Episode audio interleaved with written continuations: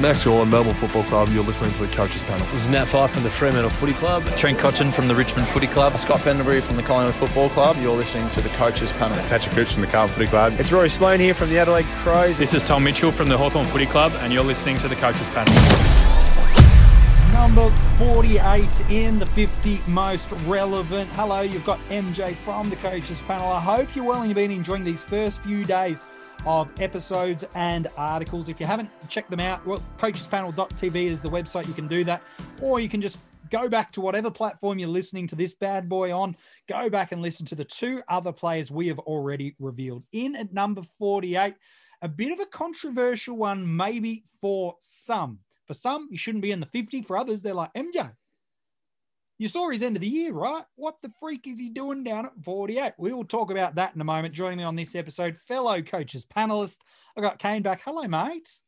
Hello, MJ. This is a player that if there was a stock on Luke McDonald in fantasy in the last probably 18 months, mm. it would be the biggest roller coaster you have ever seen. It was an all time low. Like I'm talking, I was in a couple of leagues where he was the last pick in a you know, at pick 360 of a keeper redraft when there was already another 200 players off the board. Like he was going undrafted in leagues. And by the end of the season, you were staring at arguably the most informed defender in fantasy, up there with the Lloyds, the Lairds, and obviously he'll now be competing with Whitfield this year as well. So it's huge. Um, we'll talk about incredible. draft in a second. Like when I mean a second, I mean like 12 minutes. But his average draft position in AFL fantasy last year was 287, and he only got drafted in 14% of teams. That's Incredible, the kind of value, like that's premiership winning value he delivered for coaches last that's year. The that's the last round. That's the last round in pretty much every fresh league. Yep. And as you said, if he even got picked. If he even got picked. 14% of, wow. of leagues drafted him last year. And so he was a huge waiver wire pickup for you uh, last year. He's still only just the 25 years old. And last year, his highest score was a 123 against Melbourne in AFL Fantasy and Dream Team, which, by the way, is not an adjusted score. That is what he delivered. You can times that by 1.25, like our friends at AFL Fantasy have done. And that is what he would have delivered uh, using some mathematics uh, for you there. In Supercoach, his top score was a 144 in Supercoach. That is his career highest Supercoach score. But in AFL Fantasy and Dream Team, his career highest score not a adjusted score is 133 that was back in 2018 against the brisbane lions. You're going to look at his average last year in dream team and fantasy it was a 72.5 but that's adjusted in afl fantasy which as we talked about a few days ago uh, afl fantasy have priced guys at an adjusted average which is their 2020 average times 1.25. So in AFL fantasy, that's an average just over 90, while it's 72.5 in Dream Team. In Supercoach, he's going to be priced in at that average of 95.4, which, by the way, ends up to being him priced at just over 510,000, just shy of 700K in AFL fantasy, and just under $670,000. While a lot went wrong for North Melbourne last year, Kane, we won't talk about his fantasy numbers just yet, but in a general leadership um, sense, in an influence on game sense, and ultimately how the club viewed him, even in a turbulent year, Luke McDonald, really in that back two thirds of the year, shone as really the only shining star for North Melbourne last year. Yeah, well, he won the best and fairest, MJ. So internally, you don't get a higher honor than you know at North Melbourne winning the Syd Barker Medal. So that was incredible. And if you actually looked into the other awards they gave out, yeah, Luke McDonald nearly swept every award that he was eligible for: best teammate, best clubman, all this sort of stuff, which you know speaks really highly of his character and how he's viewed inside those four walls. So again, it's a career year across the board, fantasy, internally, you know, growth. Again, it's tough being a father son yeah. especially a father son that's played straight away and also spent his last junior season training with the club. So, like you said, it feels like Luke McDonald's been around for ages. Yeah. And he's been around the club for ages, obviously. He's, he's been there since he was a little kid, but um, he started showing that leadership. He started becoming and as we talk about this a lot in fantasy, because I think it is that important, is it's not just about the fantasy, it's about being a good player. Yeah. And we know that if you're a good player and you get a good role, yeah. that's when you get these big hits. And Luke McDonald, you know, it's interesting. He started the year as a defender and it was locked down. It was yeah. you've got the Toby Greenes, you've got these type of roles, you know, defend, defend, defend. And then we saw him move into that midfield role and he obviously did a great job on Marcus Bontempelli yeah. and he did that for a few weeks. But it was when he got that role back to the defense yeah. after that, after tagging for a few weeks, he went back in round eight. And again, you read out those numbers that he averaged in their career year. But when we take that sample size from the last eight games, he went it, and I want to adjust this from DT. He went at 110 in DT, yeah, and 118 in Supercoach. Huge. And it was those things combined. It was defend first. He did have that responsibility. Yes. But he became the outlet in defense, either taking the kickouts and getting those great free points we love as fantasy coaches. Yeah. Or that short kick to the pocket came back and he got that mark as well. So he became that primary distributor. They wanted the ball in his hands and he actually did a good job of getting it out of defense. He was that cool head when a lot of other players looked really unsettled. Again, the ball was in there a lot. We know it wasn't North Melbourne's year.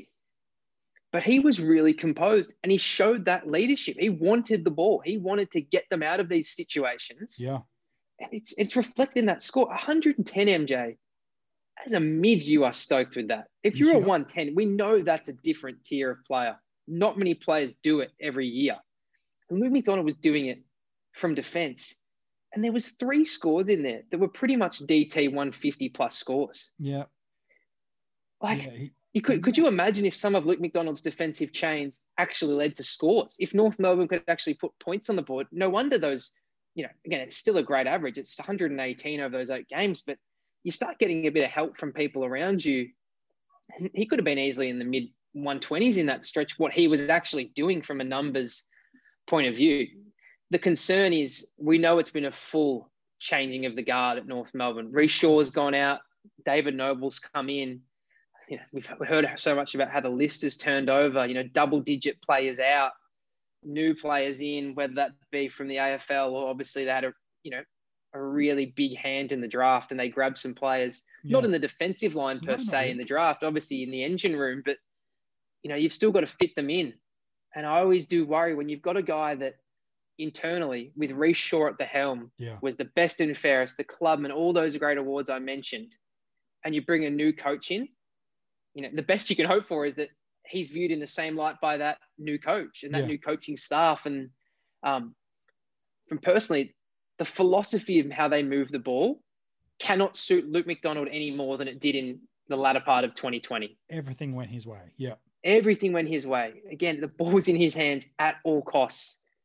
And again, the scoring reflects that. Yeah. So I don't think we can bank. And we talked about this a lot last year, MJ, with Doherty.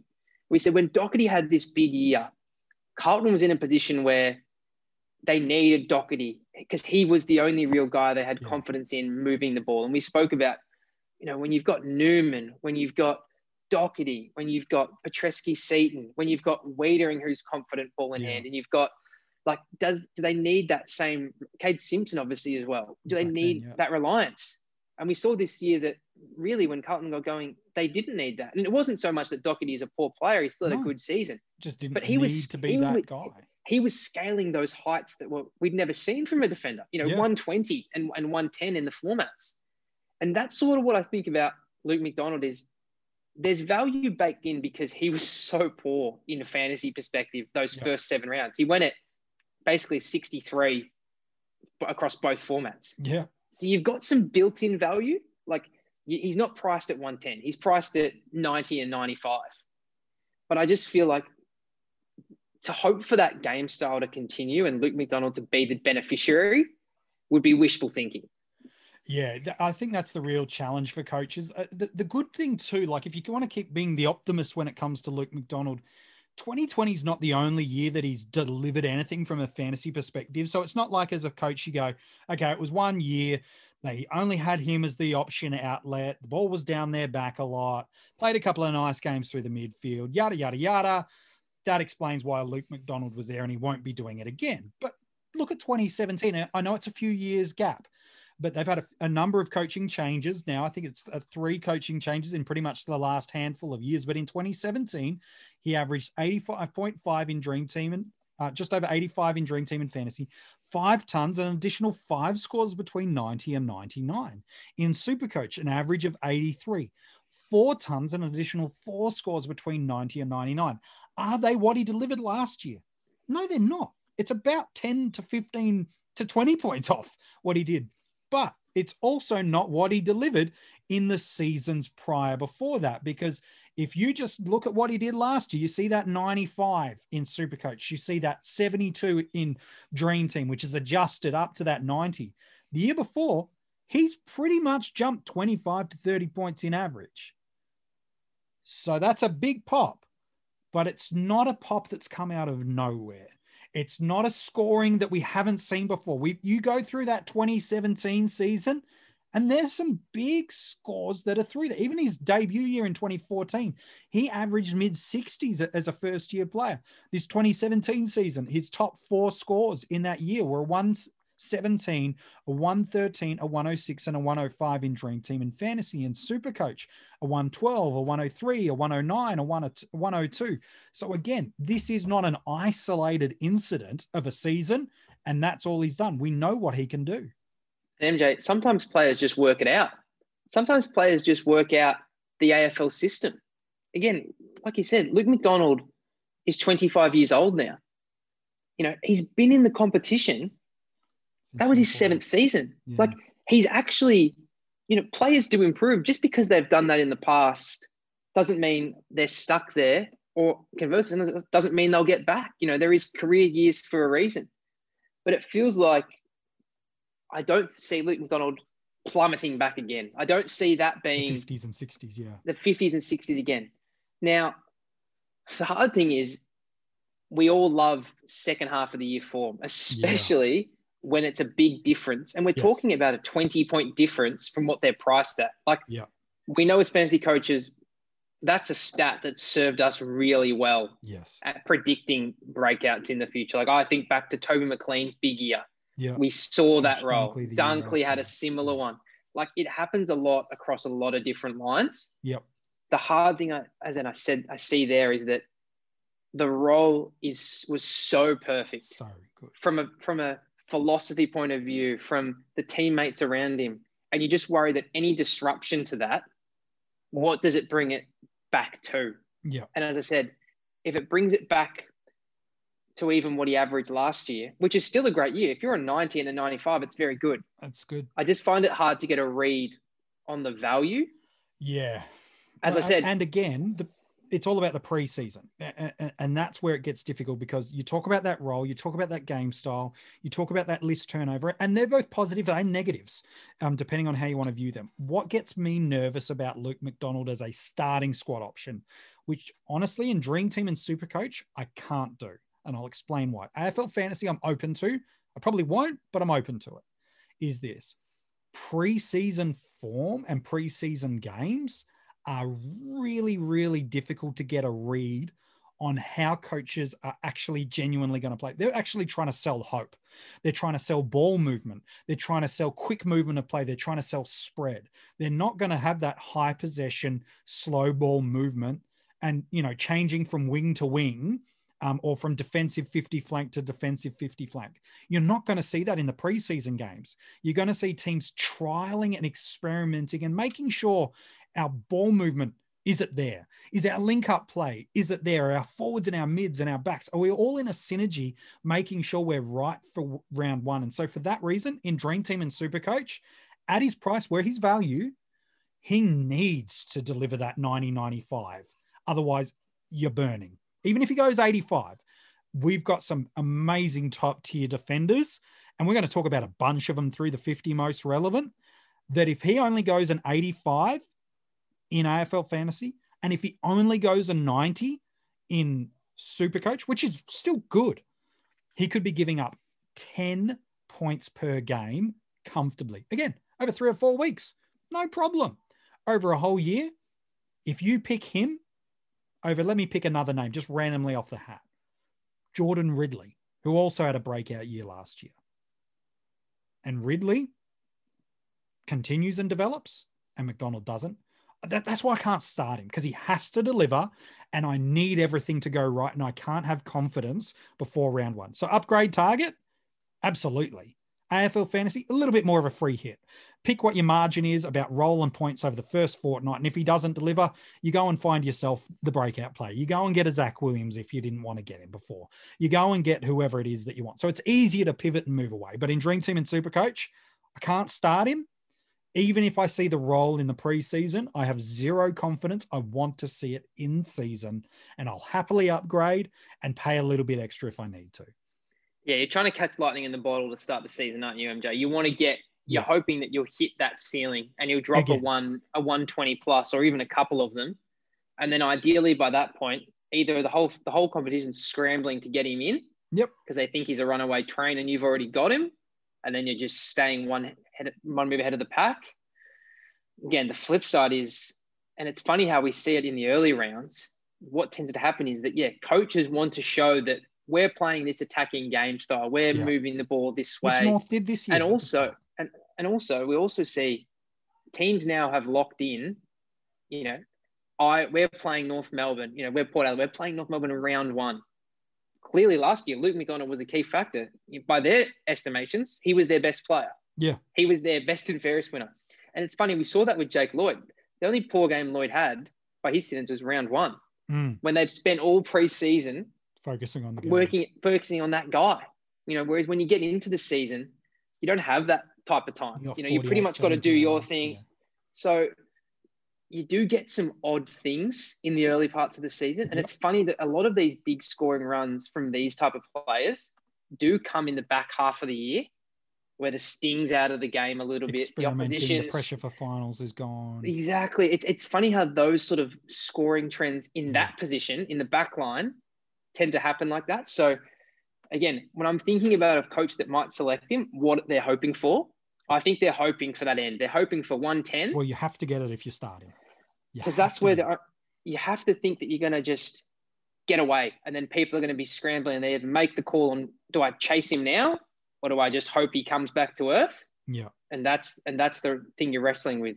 And like you said, it's a good backline. We spoke about a good forward line in the Jeremy Cameron podcast. Mm it's a good backline. It's another it's another really strong part of the ground. We haven't where, really lost anything, and we've added Lachie Whitfield.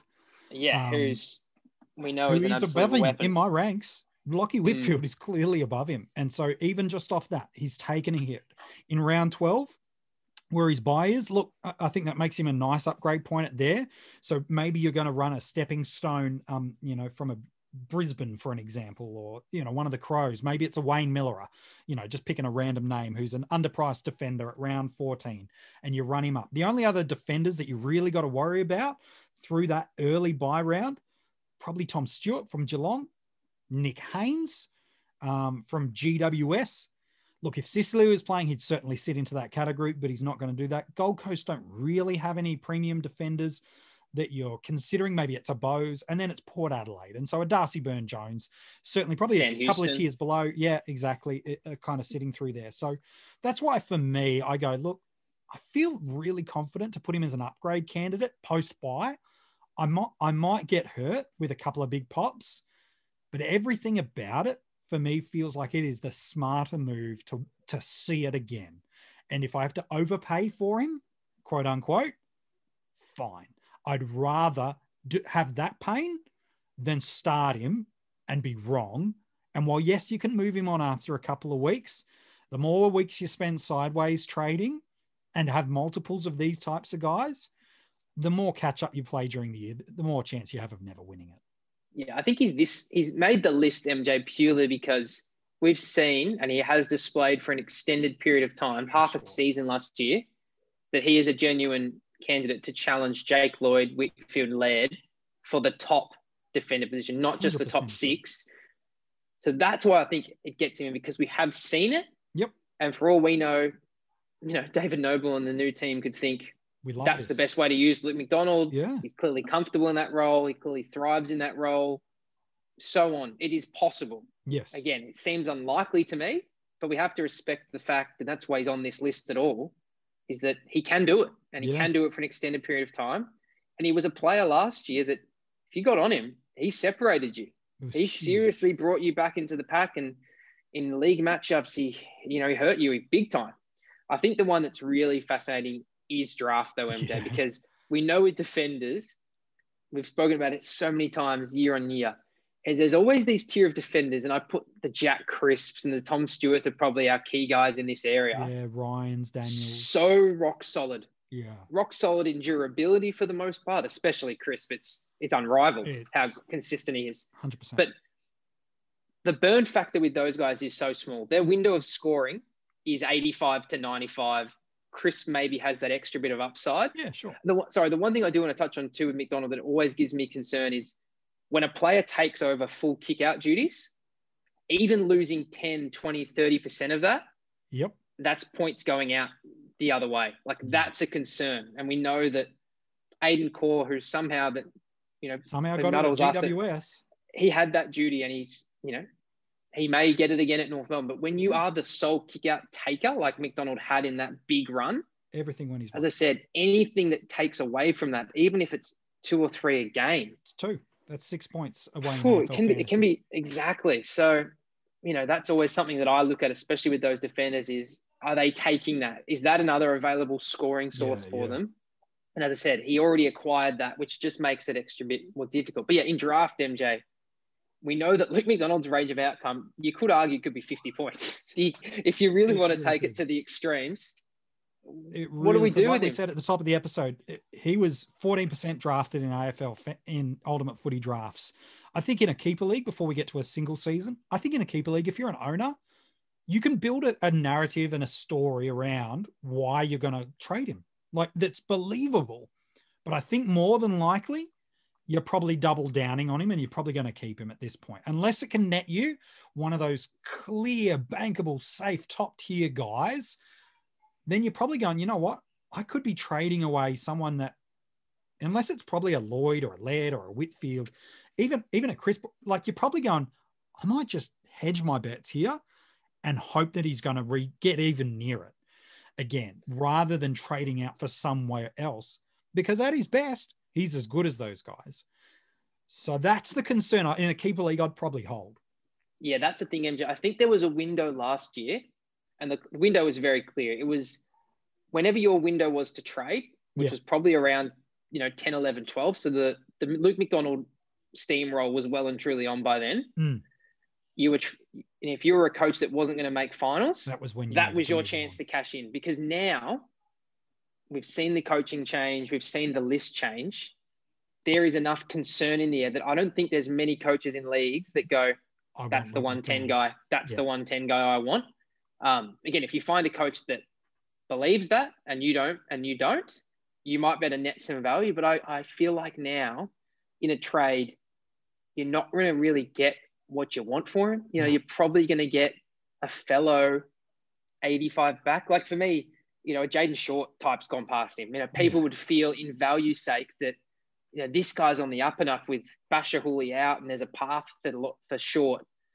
Whereas Luke McDonald, I think there's still that concern that if this thing shifts back and he plays a different role, he's gone back to a 70s guy. Yeah. So I think, again, I think you, you have to hold unless someone's really giving you something well and truly over because I think your hope is that he settles in this role He's an 85 to 95 defender year on year. Yep. He's flirting with that D1. He's a D2, but he's a really solid asset to build around great age in a keeper. Um, but as I said, I don't think you've missed your window. You had that chance if you're out of the mix. Yeah, and if you're in the some, mix, you know, yeah. he, might have even and if in the mix, you, you, exactly, you would have kept him. There's no point moving him no. on. He was about as if you were if you had to redraft, uh, if you had to do a draft at you know round 12, MJ, he's going in the first five picks. That's how good he was in the he run home. he run was so far and away better than so many defenders. Yeah. Like he was he was that valuable of an asset. So that time's passed, you know, people are starting to think, geez, is that repeatable? So yeah, unless someone's giving you a play that you think is, you know, 95 comfortably in defense or 100 plus in the midfield no and so on. Yeah. It's just again, they'd have to be really strong on it. And again, personally, I'm I'm not. But yeah, I'm not that. Single either. season again, I can see him, MJ, well, I think if you another want huge him, range. Yeah, oh, yeah, Oh, yeah. Look, I think if you want him, you probably have to pick him as a D one. Yeah. Because I'd I'd I'd be okay with picking him as a D two. If I've got one of those other guys ahead of him, I, I don't think the risk feels as wrong. If I've secured a crisp, a Daniel, a Ryan, a Stewart, so I'm not even talking about the big top three of Whitfield, Laird, and Lloyd, even just that kind of that next grouping down. If I've got one of them and I then find a way to jag McDonald, I feel okay because I think at best I get a D1. I think at worst he he probably slides to a D4. Um, I don't think there's a world, and it is a possibility, but I, I I don't think there's a world where he moves off your on-field scoring. Um, I don't see him moving back to a complete lockdown defender. They're going to need that dependency and experience to some extent to deliver. Yes, they've got Corin, Tarrant still around, but they're going to need him and that leadership and that confidence with ball in hand. But there will be, depending on the quality of your league coaches, there will be someone that picks him as a D1 and probably gets him inside the first five or six rounds. There will be someone that just goes, Oh, he flew home. Uh, They see the recency average where he's still inside the top 15 for overall and they jump. Mm, they remember those else? big scores. That's that's and that's the thing with draft MJ, which makes it so fascinating. Whether it's a single or a keeper, is it only takes one person. Yep. That values It only takes one. point. It values him at that point. Again, I think for me, I'd be shocked if he was under eighty. You know, if if he regressed and he averaged about eighty, Yep. I feel like that's my worst case. So then, then again, he's in that D four range Yeah. for me. Um, again, we clearly know what the up upside is if, Yeah. if the, the, the dream comes together. But for me, I think realistic, um, I've probably got him in that 95, 96 sort of range, which is in that, again, it's a tier below the Lloyds and Whitfields and Lairds for mine. Um, he's probably competing with your Crisps and Stewarts. And I, again, I'd be surprised if many people picked Pick McDonald ahead of ahead him. of those guys just with the runs on the board. Again, he, he's wrestling with in a single season the Maynards, the Mills, the Houstons, the Shorts. Again, you mentioned Ridley, Doherty, Haynes. Like, I think the hard thing is for me to pick McDonald is I'm going to feel pretty comfortable with that next crew. Yeah. You know, personally, I'm going to sort of see, I'm going to try to maybe go to in the him. forward line or in the midfield. And um, if someone takes him off my hands, you know, there's a Luke Ryan or, you know, there's even a Jeremy Howe or a Liam Duggan even down. That's right. Like, I'll take them I'm not going to feel D2. too upset just because Yeah. I don't think that there's going to be that 110. But again, there will be a coach in most leagues that says, I remember this guy last year and I'm, Yeah. I want to be the one with him in my I think it's happening team. again. That's it. It's Yeah. all about the the what you believe he, he can become. I, I don't think I'll end up drafting him for that very reason.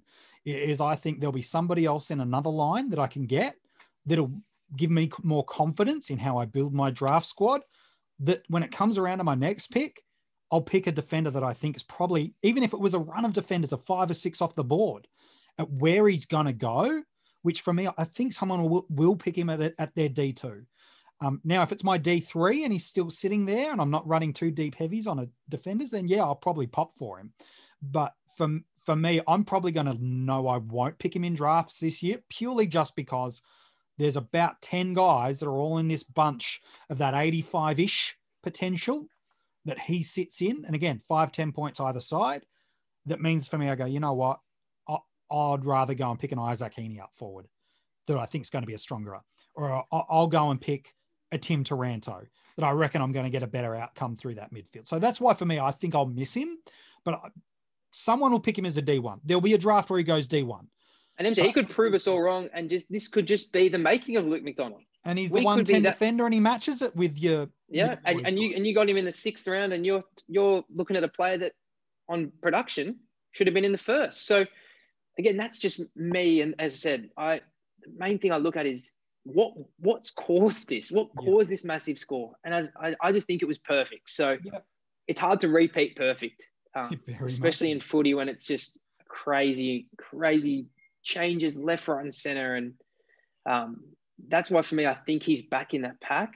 But again, he's on the list. He's 48 for a reason He's because he could he could set you up. You could be off to the races if he comes out of the gate the way he finished the year, and he could, you know, prove me wrong, prove you wrong, prove Very so many so. people wrong. But as I said, uh, this is there's so many players to pick MJ that I think you got to weigh it up. And for me, I'm going to take that step back. This is where I've sort of got him, and for what he's priced, makes him really tough. And as you said in draft, probably means I miss him because there's probably someone who does have him a tier above me. Yeah. But what a fascinating player. And if we did this podcast in 12 months' time and we said that Luke McDonald was finished in the top three defenders and pushed Jake Lloyd yeah. and Whitfield and Laird for the top, I don't think we'd be surprised, put it that way. Yeah, you, you wouldn't go, oh man, where'd that come from? Whereas 12 months ago, they said, Luke McDonald be in your 50 most relevant next year. I'd say, get stuffed.